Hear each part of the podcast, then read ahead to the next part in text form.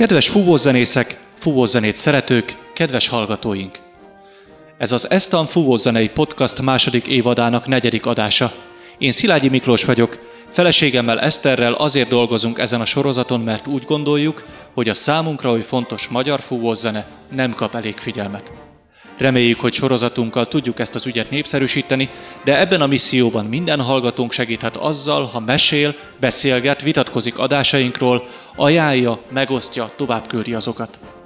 Hiszen az igen népes és tehetséges magyar fúvós társadalomnak is vannak olyan fontos hírei, történései, ami sokaknak érdekes lehet, nagy egyéniségei, akiktől mindenki tanulhat, és jó sztoriai, amin bárki jól mulathat, vagy éppen meghatódhat. Köszönjük, hogy letöltöttétek az adást, jó szórakozást hozzá!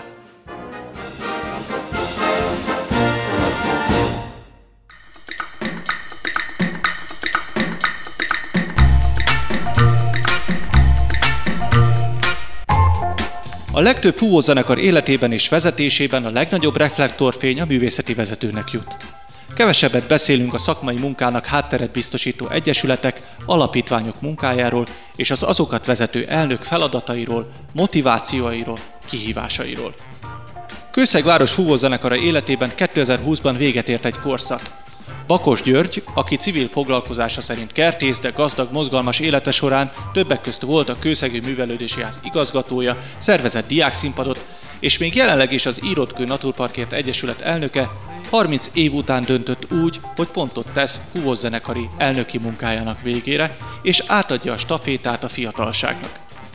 Helyére a tagság Németh Balázst választotta, aki szintén mozgalmas életet él, hiszen pedagógus és fociedző, mellette természetesen a zenekar szárnykürtöse is. Speciális adás a mostani, hiszen saját zenekarom mindennapjai adják a témákat, és olyan embereknek kellett kérdéseimet feltennem, akikkel napi szinten dolgozom együtt, és sokat, mégsem eleget tudok róluk. Az interjú első részében arra voltam kíváncsi, hogyan jutottak el ők ketten az elnökségig. De előtte hangozzék el ismét egy közlemény.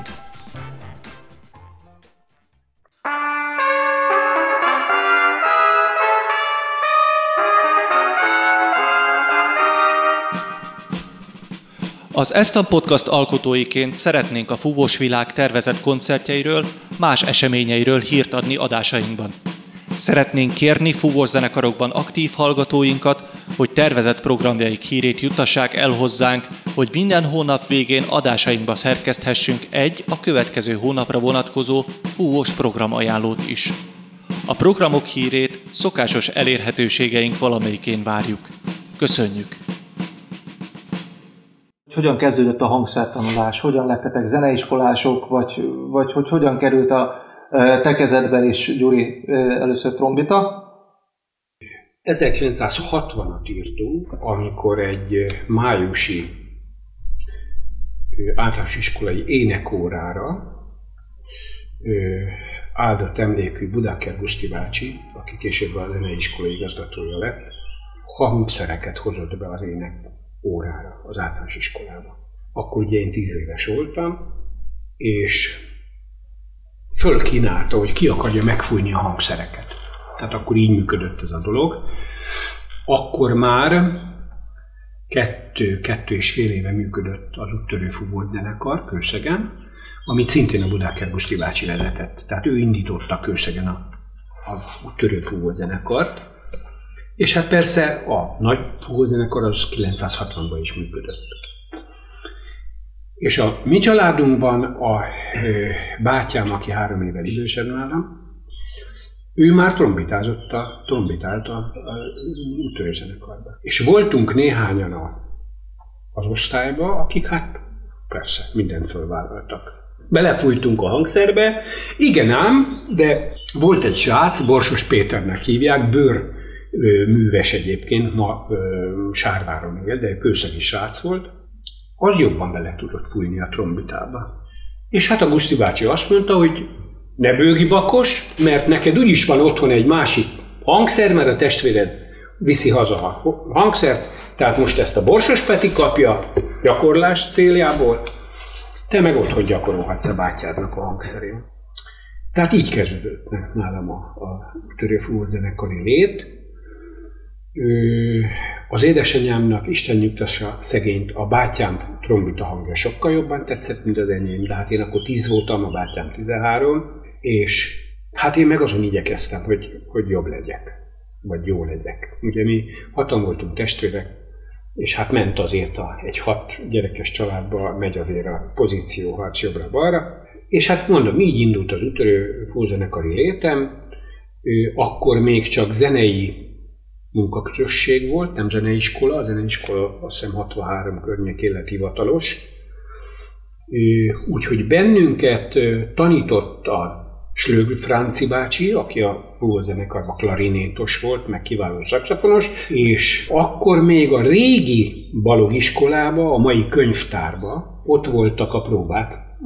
Nem úgy, hogy biztos itt lesz a próba, amikor üres volt egy osztályterem, akkor ott próbáltunk.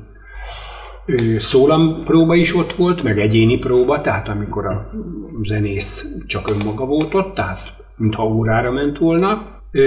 Meg a, amikor a zenekarnak összpróbája volt, akkor meg odébb rámoltuk a padokat, aztán ott muzsikáltunk. Ezt azért mondom, mert amikor én a bekerül, vagy egyáltalán a trombitához hozzájutottam, akkor hamarosan mi be is kerültünk a zenekarba, mert kevés volt a gyerek az ütörő zenekarba, és bizony mi úgy tanultuk meg a, a kottát, hogy a kotta fej fölé oda volt írva, hogy hanyassa köle nyomni a hangot. Tehát mi nem Mi először nem szolfést tanultunk, és aztán hangszert, hanem belettünk vetve rendesen keményen. Úgyhogy én nekem aztán később ez problémát is okozott, amikor meg szolfésre is kellett járni, tehát én semmit nem tudtam szolfésból. Úgyhogy én így kerültem be a, a, a törő fúvózenekarba, és ott muzsikáltam négy évig, hatvantól hatvannégyig, és akkor itt egy gyors váltást azért hadd mondjak, és akkor utána majd beszéljünk már a felnőtt zenekarról, mert ugye az ütörő fúvózenekar évente egyszer-kétszer akivonult, tehát nem volt. És többnyire menetzenéket játszottunk. Volt a Recece című induló, volt a Tempó-Tempó induló, a harmadik már nem tudom mi lehetett, és akkor a nagyugrás az az volt, hogy közben nekem volt azért egy tisztességes általános iskolás baráti köröm, akik szintén fúvózenészek voltak, és mi hatvanhárom hatvannégybe még nem voltunk nagy zenekari tagok, amikor alapítottunk egy Ciklon nevű formációt, és kérlek szépen elég hamar, egy-két év alatt fölfutott ez a társulat annyira, hogy mi bizony a Bálházkertben muzsikáltunk esténként. Konzsuzsa, rohan az idő. Meg kell nézni, hogy az mikori muzsika, mert azt mi eljátszottuk egy este ötször biztos. Mert arra lehetett lassúzni, ezt tudtuk, meg mondjuk még négy számot, de akkor ez így verklébe ment. A nagyugrás, tehát az hatvannégy, már a nyolcadik osztály végén voltunk, és téblá voltunk a balogiskolában, óraszünetben, és én megláttam, hogy a Horváth Pityu bácsi jön be az épületbe. És akkor a régi balogiskolában, mai könyvtár, ott volt egy külön, csak a tanárok által használatos lépcső. Csak az igazgató meg a tanárok járhattak, a diákok nem. Az közvetlenül a, a, a tanári szobához vezetett, és az öreg ott ment föl. Ú, megfordult az agyamba, hát meg kéne kérdezni, hogy a vagy zenekarban hogyan lehet. És jött le az öreg, nem tudom, x idő után, Horváth Pityu bácsi, és hát én bizony eljártam, és megkérdeztem, hogy hát megmondtam, hogy ki vagyok, nyilván is, a szüleimet ismerték, és hát én mondtam, hogy én szeretnék a nagyzenekarba muzsikálni. Nagyon örült az öreg úr neki, és mondta, hogy hát akkor ekkor és meg, ekkor próba van, gyere be. Úgyhogy én így kerültem a felnőtt fúvózenekarba. Balázs, neked hogyan kezdődött? Hát családi szál hozott a zenekarba gyakorlatilag. Az anyai nagybátyám a fúvózenekarban tenorozott, és mint az egész család, így én is mindig mentem oda, ahol a zenekar fellépett. És hát így szerintem óhatatlan volt, hogy, hogy ne kerüljek a, a, ugye így a zenekarnak a, a közelébe. Gyakorlatilag minden egyes fellépésen szerintem ott voltunk, és mára vártam azt a pillanatot, hogy akkora lehessek, hogy elmehessek a zeneiskolába. Tehát ezt úgy kell elképzelni nálam, hogy otthon például szólt a Bakelit, a fúvózenekar Bakelit lemeze, és játékokból kiraktam fúvózenekart. Tehát, hogy, hogy ilyen szinten ö, játékba is. Tehát ez, hogy a fúvózenekar az, az egy ilyen cél volt. És ö, akkor már a zeneiskolában voltak ilyen hangszerbemutatók, és ö, hát eljött az idő, kilenc éves voltam, amikor elmehettem. És én tenorkürtös szerettem volna lenni. Tehát úgy mentem a zeneiskolában, hogy én tenorkürtös leszek. Aztán ö, ott a kezembe adtak egy trombitát, és azóta az ugye nálam maradt, ö, megtetszett. Ez egy ilyen hirtelen spontán döntés volt, úgyhogy ott, ott akkor trombitára iratkoztam be a zeneiskolába, és a, az első évben a Flasics Gábor volt a tanárom, aki a fúvózenekarba akkoriba ö, vadászkürtözött, de én, mivel a felnőtt zenekarban szerettem volna majd ugye később játszani, a Csári Sándorhoz szerettem volna járni. És nekem ez egy ilyen nehéz év volt, hogy, hogy miért nem oda kerültem, miért nem fértem be. Aztán a következő évben már sikerült, hogy akkor a Sanyi bácsihoz járhattam trombita órákra. És gyakorlatilag, nem mondom, hogy töretlenül, mert volt egy, hát több mint fél év kihagyás, egy ilyen kéztörés, és akkor utána a, a sport meg a haverok majdnem elvittek a zenétől, de azért szerencsére visszakanyarodtam. Úgyhogy volt egy ilyen kihagyásom, de aztán akkor újra ugyanazzal a nagy lendülettel tudtam zeneiskolába járni, és ugye az ifjúsági zenekar volt az első cél. Tehát ugye az vezetett a felnőtt zenekarba, és akkoriban elég szép számú volt az ifjúsági zenekar, tehát akkor kilencvenhetet írunk, és kilencvenhétben elmertem ugye az első ifjúsági zenekari próbára, trombita hármas szólamba a sor legvégére belettem ültetve, és egyébként most, hogy Gyuri bácsi mesélte, hogy ugye a hangjegyek fölé volt írva, hogy mit, mivel kell fogni. Én akkor, igaz, már harmadik éve jártam zeneiskolába, tehát jártam szolfézsra is, de egész más volt azért ez a zenekari zenélés, mint amikor a zeneiskolai tanároddal csak kettesben ugye gyakoroltok. Hát nagy kilódás volt így visszaemlékezve, tehát nem volt egy egyszerű dolog. Sokszor el volt veszve az ember, és kerestem, hogy, hogy most hol lehetünk a, a kottában, és teljesen eltévedtünk, de akkor is nagy élmény volt. Úgyhogy aztán fel kellett venni a ritmust, és akkor így évről évre kicsit mindig csúsztam feljebb a sor elejéig. Aztán ö, ott jött egy ilyen váltás, hogy akkor a szárkült szólamba kerültem át, és az jobban is tetszett, mint a trombita valahogy. Ez a dallamosabb játék, ez, ez úgy közelebb állt hozzám már akkor is. És hát onnan meg ugye mire a cél? Hát a felnőtt zenekar. És akkor az ember csak átcsingozott, tehát onnan is tovább mindig minden ö, nagyobb megmozdulásra, vagy akár kisebb megmozdulásokra is mentünk a családdal, és mindig emlékszem, hogy, hogy akár egy, egy szüreti ö, bevonulás ugye délelőtt az akkori ö, főtérre, hogy ha valaki visszaintegetett mondjuk nekem a felnőtt zenekarból, az ekkora élmény volt, hogy na, most észrevettek meg, talán megismertek, hogy én itt zenélek, és így, így visszaintegetnek, tehát ez, ezek nagy élmények voltak már akkor. Igazából belegondolva, hogy egész gyorsan eljött a felnőtt zenekari ö, élet is, mert kilencvenhétben kerültem be ugye az ifjúsági zenekarba, és kétezer-egyben a felnőtt zenekarba. Hát azért ég és föld volt. Ugye az ifjúsági zenekarban már én voltam a nagy, én voltam a tapasztalt, már az a, a megszokott ö, darabokat már kívülről belül tudtuk, tehát igazából a, a próbák már nem okoztak nagy meglepetést, tehát sok újdonság nem volt. És akkor belecsöppenni ebbe a, a, a felnőtt zenekari játékba nem volt egyszerű, és ö, így emlékszem vissza, hogy amikor először indultam próbára, hogy az az izgalom, az, az még most is itt van bennem, hogy, hogy mindenkinek köszönjek, ö, tényleg, hogy, hogy az első benyomás meg egyáltalán, hogy aztán vannak azok a, a zenészek, akik bár még fiatalok, de hát felnőttek, hogy most magázódás, tegeződés, ezek problémák voltak akkor nekem, és persze az ember inkább magázódott, és akkor megmondták, hogy na jó haver, azért engem tegezzél. Tehát ezek a körök lejátszottak, de azért úgy ismertem a, a zenekarnak a tagságát, hogy legalább látásból meg, meg tudtam, hogy ki kicsoda. Úgyhogy azért teljesen ismeretlen nem volt. A próbaterem ugye ugyanaz volt, mint az ifjúsági zenekarnak, ugye akkor a Várban próbáltunk, és hát a karnagy is ugyanaz volt. Tehát a Csári Sándor vezette akkor az ifjúsági zenekart és a felnőtt zenekart is. És uh, szánykült kettes szólamba kerültem. Egyébként sok segítséget kaptam. Tehát ez a része már azt gondolom, hogy, hogy így ment magával, tehát mindenki segítőkész volt.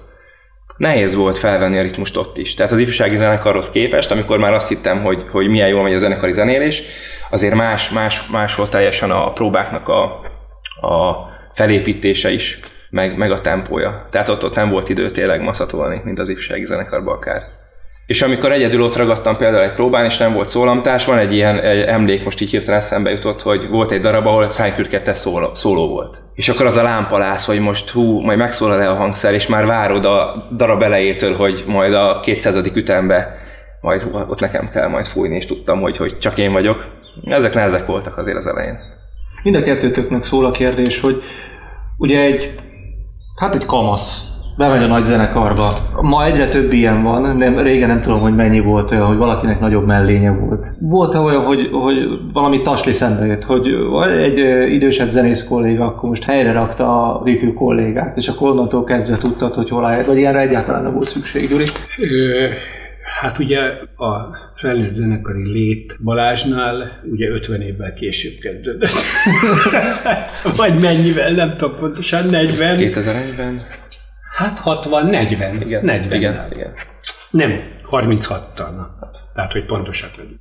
Egészen másképpen viszonyultak akkor a fiatalok az öregekhez, mint most. Tehát ne ez a, ez a hogy mindenkivel, az öreg mindenkivel kezet fog, mert ilyen nem volt. Nagyon nehéz volt beszokni a zenekarba.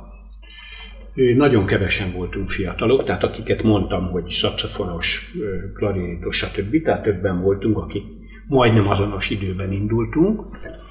Azért volt, tehát fizikailag volt nehéz a zenekarba beszokni, Karnagy úr, mert te azt el sem tudod képzelni, hogy a régi fúvószenekar, az Horváth Pityu bácsi féle időszak, hatvannégytől, a próba alatt cigarettáztak a zenészek.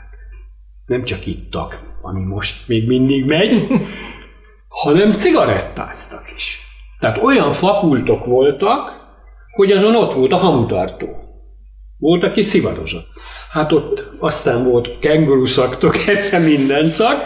Ugye ez, ez egyszer nagyon nehéz volt. Én akkor kezdő dohányos voltam.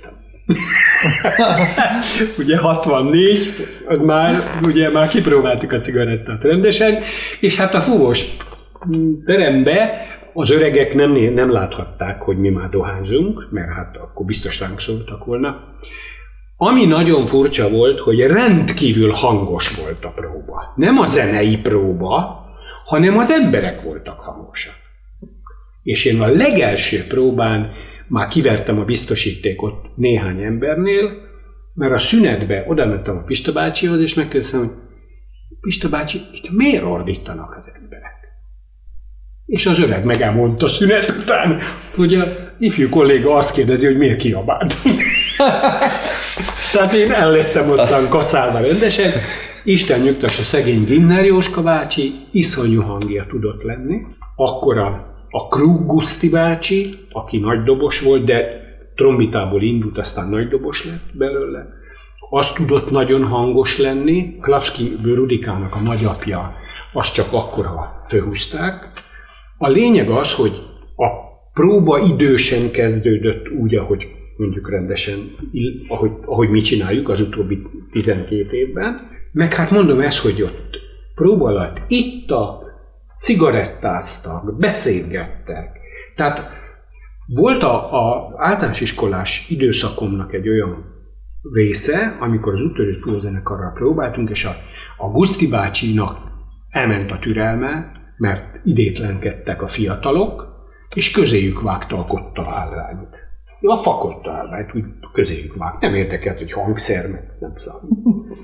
Na most a, a nagyzenekarban ilyen nem fordult elő, de A, az évek alatt én azért úgy elég, hogy mondjam, engem szerettek az öregek nagyon. A Ottsanyi nektek bácsi, nekem nem, a mostani Ottsanyi, tehát aki esztrombitás volt, meg a Szabó Pityu, meg stb. Ezek meg már nagy legények voltak, tehát ezek. És ugratták a fiatalokat. A leg nem mikrofon téma, mindenféleképpen, és tehát mindig jó csapat volt a zenekar. Volt egy rétege, aki a Ginner Jóska bácsi körül csoportosult, és volt az ellenzék. hogy így mondjam, tudod? Tehát a Ginner Jóska bácsi ez rendkívül, hát ő ká té es elnök volt, jó, x éven keresztül, jól beszélt svábul, intézkedett, és az az igazság, hogy én nem is tudom, hogy ő hogy lett elnök. Tehát ő a te elődödnek tekinthető. Volt, így van. Ő, tehát csak a, nem tudom, a nyolcvanas évektől lett rendszeres a, a közgyűlés, a, a fúvószenekarban, stb. stb. De visszatérve az alaphelyzethöz, tehát a, a, a felnőtt fúvószenekari lét abban az időszakban hasonló módon rendkívül elismert dolog volt, tehát ha valaki fúvószenész volt, sok mindent el lehetett intézni, mert fúvószenész voltál. Ehhez kellett egy Ginner Jóska bácsi, egy elnök, lakást, munkahelyet, munkahelyi kikérőket. Képzeljétek el, a fiatalok ezt nem tudják. A butorszövet, posztony, nemezgyárból próba alatt, hiába volt délutános a zenész, kijöhetett próbára. És azt ő neki fizették. Tehát nagy, nagy respektje volt a zenekarnak ilyen értelemben. És hát egy idő után aztán kiderült a vár, ezt nem tudom pontosan, utána kéne nekem is nézni, hogy odáig mentek már a dolgok, hogy már próbapénzt is fizettek a muzsikusoknak. Na most hát a fiatalok persze, hogy jártak próbára. Hmm. Tudták, vagy nem tudták a darabot, az nem volt fontos, az X volt a fontos, mert az mit huszonöt forint volt, öt forint volt, tizenöt forint volt. Tehát az öregeknek a fröccs meg volt havonta ebből, a gyerekeknek meg a cigaretta. Tehát mi kevésbé hiányoztunk. Azt kérdezted, hogy kinek volt, hogyan, hogyan is fogalmaztál? Hogy kellett téged helyre tenni. De, hogy igen. Most azok a, a, a fiatalok, akik sokkal nagyobb mellényűek voltak, mint én, mert nagyobbak voltak, erősebbek, nagyobb szájuk volt, stb. stb., azok nagyon gyorsan kikoptak a zenekarból. Éppen emiatt. Tehát volt olyan, megfújták az öregnek a motorját, a Jóska bácsi a Ginnerét, hazajött próbára, és azért nem értek oda a szünetbe, mert elmentek motorozni. Az öreg simán kirúgta őket. Nem, nem, nem körülött megbeszélni, hogy ezt nem szabad meg. Hónap nem kell jönni. Ilyet nem csinálunk, stb. Csak hát sokkal nagyobb hanggal. Tehát nekem nem, ilyen, ilyen problémám nem volt. Balázs, neked? Nekem sem. Egyébként valószínűleg ebből adódik, hogy én is viszonylag szerényebben visszahúzódva, tehát tudtam, hogy hol a helyem a sorban is, és ennek megfelelően sosem voltam, tehát az a harsány típus még az elején. De mondjuk most se igazából nagyon. De, de szerintem ebből kifolyólag nem volt. Én nem emlékszem ilyenre, de jó, hogy, hogy sok-sok uh, sztori egyébként annyira hasonló az enyémhez is, amit a Gyuri bácsi mesél, mert, mert például a, a Szabó Pityu bácsi és az Ocsanyi bácsi ugyanúgy nálam is bejött úgy a képbe, hogy én akkor ugye kezdő zenész felnőtt zenekarba, és az a kétezer-egyes év az, az egyébként elég sűrű év volt a felnőtt zenekar életében, mert akkor készült el az új egyenruha, ha jól emlékszem, hát a, a, a kettővel ezelőtti. Igen. És tehát akkor kaphattam már egyből új egyenruhát, ahogy bekerültem a zenekarba, és, és két olyan utazás volt, akkor uh, Szolnokon vettünk részt egy uh, Egy ilyen ki mit tud jelenleg, vagy mi volt nem, ez a... Nem, az egy, a Kulturális Minisztérium írt ki civil szervezeteknek pályázatot, és hogyan, hogyan nem nekünk Szolnokra kellett menni. Igen, de úgy emlékszem, hogy előtte voltunk Őri Szentpéteren, vagy volt egy, egy több fordulós... Igen, igen, igen, igen. És akkor ez a szolnoki út volt nekem az első nagy zenekari utazás. Tehát ilyen ott, ott alvás. Ott alvós, igen, ott alvós buli, és, és kollégium, és hát az, az nagy élmény volt, az ember tapasztalat olyat, amit addig még nem. Aztán Svájcba utaztunk még abban az évben, úgyhogy az meg egy, egy igazán nagy, és nekem azóta is az egyik kedvenc külföldi utazásom volt egyébként. És az Ocsanyi bácsi és a Szabó Pityu bácsi előtt ültem a buszon, és azért mondanom sem kell, hogy Kőszegtől egészen Schwandenig, azért ott kaptunk mindenfélét, a Söptei Bálint ugyanúgy igen, kezdő zenész volt velem, és, és tanultunk ezt-azt az út során, úgyhogy, úgyhogy tényleg hogy ezek a nevek is, és bejönnek a képbe. Úgyhogy nekem nem volt ilyen, ilyen pofon, a kérdésre visszatérve. Szerettem egyébként az idősebbekkel is beszélni, jó történeteket hallani tőlük, tehát ez, ez mindig érdekelt. Hogyan láttátok a zenekarnak a vezetését, amikor bekerültetek a zenekarba. Te előbb már egy félig válaszoltál itt a e, Ginner Jóska bácsi. Nem nagyon. Nagy háborúk voltak mindig. Az emberek egy része vagy nagy része úgy gondolja, hogy aki a hangosabb, az az erősebb. Ő akkor nem nagyon... Tehát mondom, amikor én bekerültem, én nem nagyon emlékszem, hogy itt nagyon vezetőségesdit játszottak volna. A Ginner volt az elnök, kész. És akkor ő felé ment, tehát az elnök felé ment minden kritika. Tehát akár jó, akár rossz. De nem, tehát az, hogy a, én nem, nem is emlékszem. Aztán már később, amikor már a...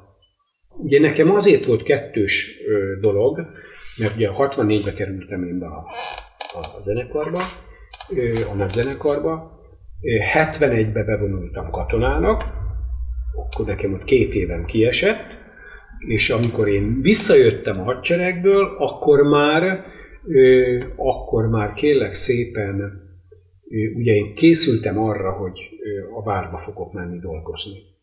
És amikor én a várba bekerültem, akkor bizony én sokat hiányoztam a zenekarból, mert a programok miatt nem tudtam próbára járni, stb. stb.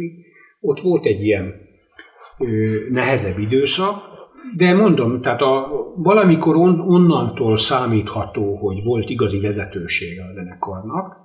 A korombeliek is voltak a zenekari vezetőség, vagy a zenekar vezetőségben, de voltak, volt néhány idősebb ember is.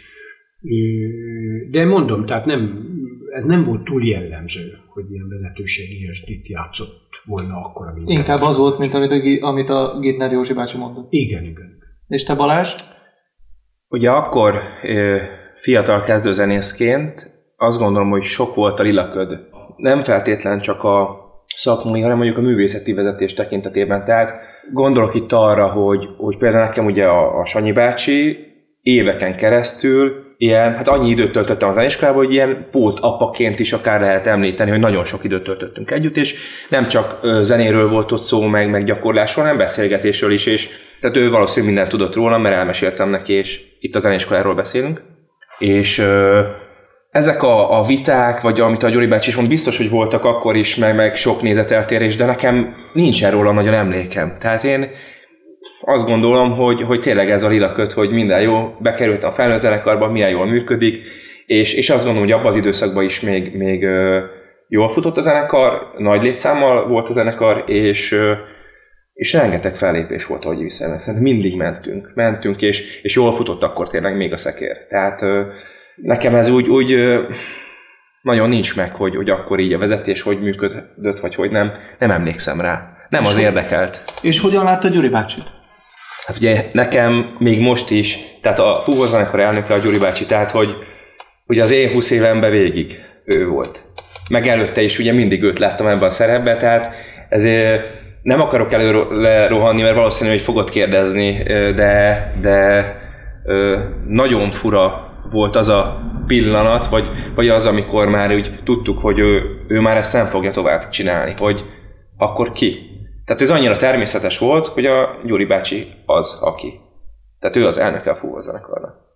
Ezért milyen érdekes, hogy van egy párhuzam, amikor a Gyuri erről beszélt, hogy, hogy, hogy amikor ő a zenekarban volt a Ginner Pepi bácsi, aki...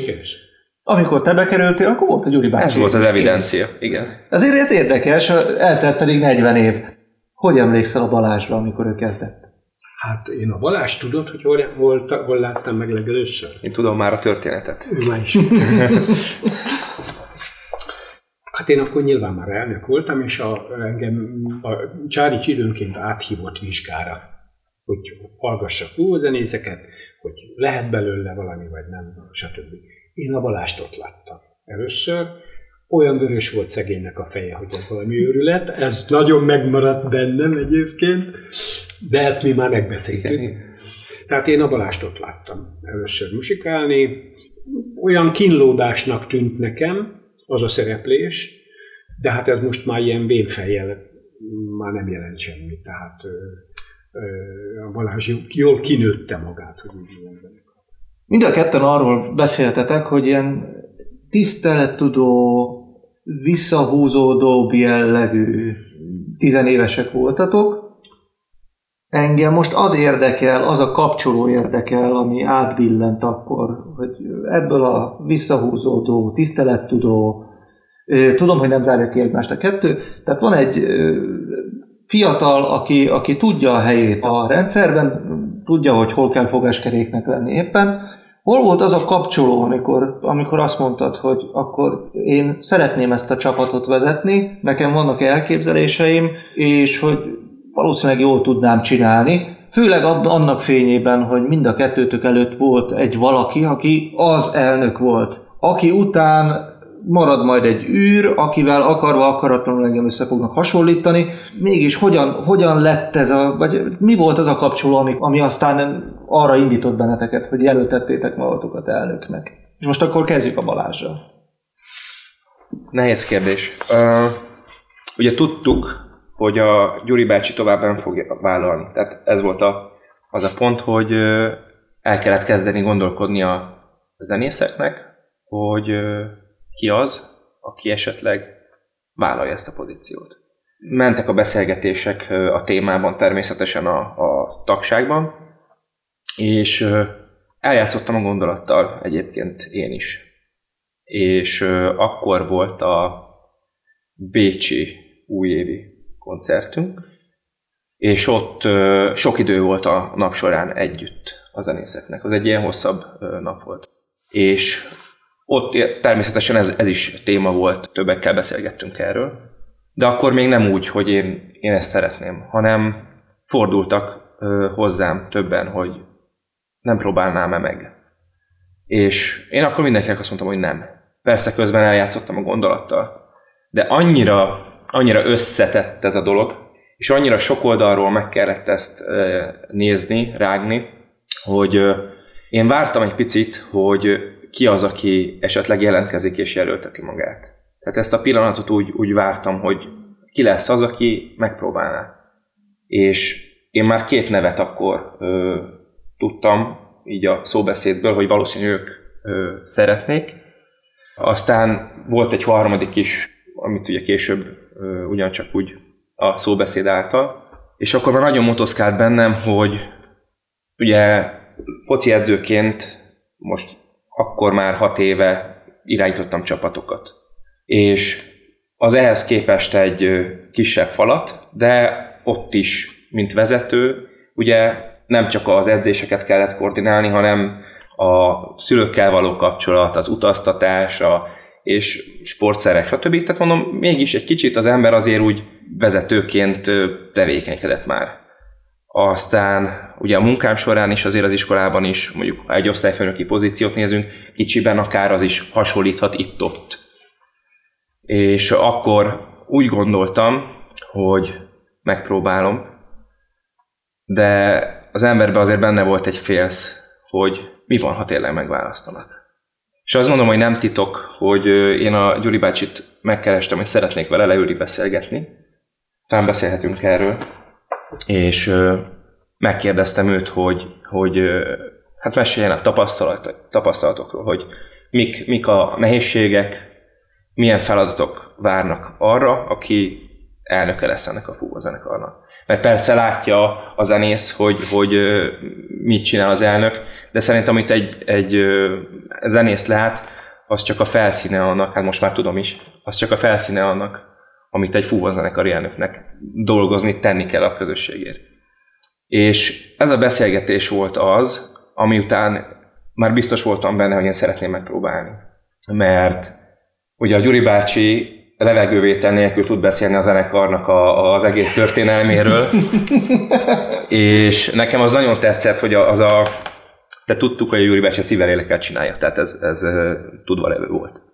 De nekem ez a, az az alázat, meg az a, a közösségért tenni akarás, az ö, ott nagyon megérintett ebbe a beszélgetésbe. Hát szoktunk mi beszélgetni amúgy is, de ez egy, egy kimondottan ezzel kapcsolatban, és a zenekarral kapcsolatban azért egy elég, nekem egy mély beszélgetés volt, és itt eldöntöttem, hogy szeretném magamat ö, jelöltetni. Meg is érintett téged ez a... Meg, nagyon, de most is. Tehát persze, amikor egy kisgyerek már arról álmodik, hogy a fúvózenekarban zenél, És akkor ennek a zenekarnak valamikor az elnöke lesz, hát azért ez egy nagy dolog szerintem. Biztos, hogy van egyesületeknek az életében olyan, hogy, hogy egy elnöknek már annyira leáldozóban van, mert már nem támogatja a közösség, vagy már nem úgy végezte a munkáját, de ugye itt nem erről volt szó. Tehát ugye ezek után. Mert azt mondom, hogy, hogy egy olyan után, aki már kifutóban van, úgy esetleg lehet könnyebb, de tehát azt gondolom, hogy teljes mellszélességgel még a, a Gyuri bácsi mellett lett volna az egész tagság. Gyuri? Az én elnöki választásom az sokkal prózai volt, mert kezdjük, az, kezdjük azzal, hogy a rendszerváltás évében történt. Ugye nyolcvankilencben megmondták, kikiáltjuk a köztársaságot, mondták, és ez kilencvenben volt, amikor engem először elnökké választottak. És én akkor kezdtem igazán érezni azt, hogy egy, és azóta is tartom ezt a véleményemet, hogy a civil szervezetekben iszonyú erő van, ha akarjuk. Amikor a szavazás lezárult, nem volt száz százalékos az a szavazás, egyáltalán nem, amikor engem elnöké választottak. Én úgy kezdtem az elnöki székfoglalómat, vége van a diktatúrának. Én ezzel kezdtem a A közgyűlés előtt talán egy héttel szólt nekem a Ginner Jóska bácsi, hogy ha úgy látom, akkor jelöltetném-e magamat elnöknek. Tehát nem volt ilyen hosszú fölkészülési lehetőség, én azt sem tudtam, hogy az öreg le akar mondani. Tehát ez nem volt szóbeszéd. Nem volt benne a levegőben sem? Nem volt benne a levegőben. Hát azért a Ginner, Ginner Jóska bácsi azért már idős ember volt ekkor. Én nem volt annyira idős. Szerintem fiatalabb volt, mint ahogy én most lemondtam. Ö, tehát ő hetven alatt volt, aha, amikor szerintem abba hagyta. Ö, na a lényeg az, hogy, hogy, hogy ö, és nem volt egyértelmű, hogy most akkor a Bakos elnök legyen. Annyi az előélethöz persze hozzátartozik, hogy azért én voltam katonazenész, én voltam az ifjúsági ház vezetője, én voltam a vár igazgatója, de ekkor már messze vállalkozó voltam. És egy másfajta vezetésre volt szükség ahhoz, ki mondjam, nem mondjam ki, kimondhatom, nem volt pénz a zenekarra. És azt gondolták jó néhányan, hogy a vállalkozói lét, a vállalkozói ismerettségek majd hozzák a pénzt. Ezért lett alapítvány az alapítvány. És hát úgy gondolták, hogy a Bakos az vállalkozó, megbírálni a saját lábán, akkor biztos jó lesz elnöknek is. Meg hát még egyszer mondom, tudták, hát akkor még mind aktív zenész volt az a társaság, akinek a, a, a, a fúvózenekari létében én már várigazgató voltam, meg hát ilyen közéleti ugra-bugra voltam. Na, ez volt a lényeg. Tehát nem volt, nem volt olyan hosszú előélet, előélet, mint mert ugye én valóban bejelentettem már kétezer-ötben, ötben vagy tízben? tízben. tízben, tízben, hogy én, nekem ez az utolsó szezonom, megcsinálom a, a jubileumot, és akkor ez az utolsó széria, mert, és tessék gondolkodni rajta, és ez minden közgyűlésen elhangzott, mindig elmondtam, hogy tessék gondolkodni azon, hogy ki lesz a következő. Milyen volt először, most a Gyurihoz fordulok, milyen volt először kiállni a zenekarra, és azt mondani, hogy, hogy figyeljetek, ezt kell, ennek kell történnie, mert vagy ezért így döntöttünk, vagy mert ez a helyes döntés. Milyen volt először megélni azt, hogy kiállsz a zenekarra, ezt mondod, és milyen volt megélni azt, hogy ez történik? A kettőnk élethelyzetéből adódóan a Balázsnak könnyebb a helyzete, mert hasonló, hasonszőrű, hason életkorú emberekkel dolgozik. Én, amikor kilencvenben átvettem a zenekart, akkor volt egy csomó öreg még. Én úgy gondolom, hogy határozottsággal mindent el lehet intézni. Tehát, hogyha nem bacilja, hát most tudjátok, szóval, hát nem. Bele a közepébe. Meg kell csinálni a dolgot. Én szerintem. Na, volt benned megilletődés? Bennem azért nem lehetett, mert én nekem volt egy vezetői múltam. Tehát én emberekért feleltem, én vezető ember voltam a civil életemben, mármint a zenekari életemen kívül is, és nekem ez azért nem okozott olyan nagy gondot. Balázs? Én a megválasztásom utáni percekben éreztem magam olyan furcsa helyzetben, mert a Gyuri bácsi átadta a mappáját, és ugye onnantól én vigyem a közgyűlést, és erre úgy nem is készültem fel. Ugye benne volt a pakliba, hogy nem én leszek az elnök, az is, de akkor úgy megálltam egy másodpercre, és azt éreztem, hogy na most, most kezdődik, és én most tényleg élesbe. Utána már nem volt. Onnantól nem. Én, én hát úgy érzem, is, hogy... Tehát vezető vagy te is sportvonalon, tehát az, az nagyon sokat segített a Balázsnak is azért, szerintem. Biztos, persze. Tehát a csapatvezető mondja igen. meg, hogy mi történik. Igen. Én is ilyen vagyok egyébként, amit a Gyuri bácsi mondott, hogy megteszem a dolgot, aztán majd hazamegyek, és akkor ott visszagondolok rá, meg, meg, meg ülepszik. De az adott helyzetben nem gondolom.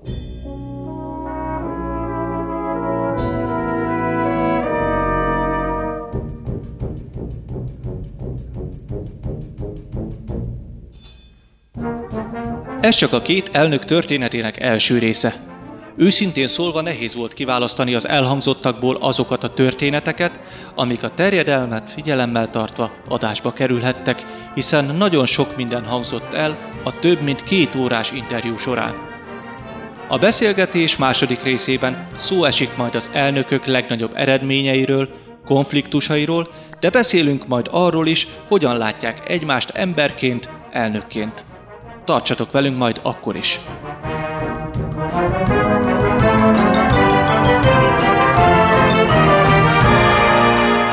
Ez volt tehát az Esztán fúvószenei podcast második évadának negyedik adása. Ahogy minden adás végén most is kérünk, segítsetek minket, hogy minél több emberhez eljuthassunk. Iratkozzatok fel a csatornánkra az általatok leginkább kedvelt applikációban, lájkoljatok, osszatok meg minket a Facebookon, és hogy előrébb kerüljünk az ajánlólistákban, küldjetek nekünk néhány csillagot is értékelésként. Kérjük, írjatok nekünk, ha tudtok olyan fúvószenei történésről, amit szeretnétek, ha feldolgoznánk, vagy ismertek olyat, aki sokat tett a fúvószenéért, és szívesen hallanátok történetét adásainkban. De persze írjatok akkor is, ha véleményetek, észrevételetek van. Megtaláltok minket a Facebookon és az esztanpodcast kukac gmail pont com e-mail címen. Szerkesztőtársam Eszter nevében is köszönöm a figyelmet, zenében gazdag mindennapokat kívánunk. Viszont hallásra! Sziasztok!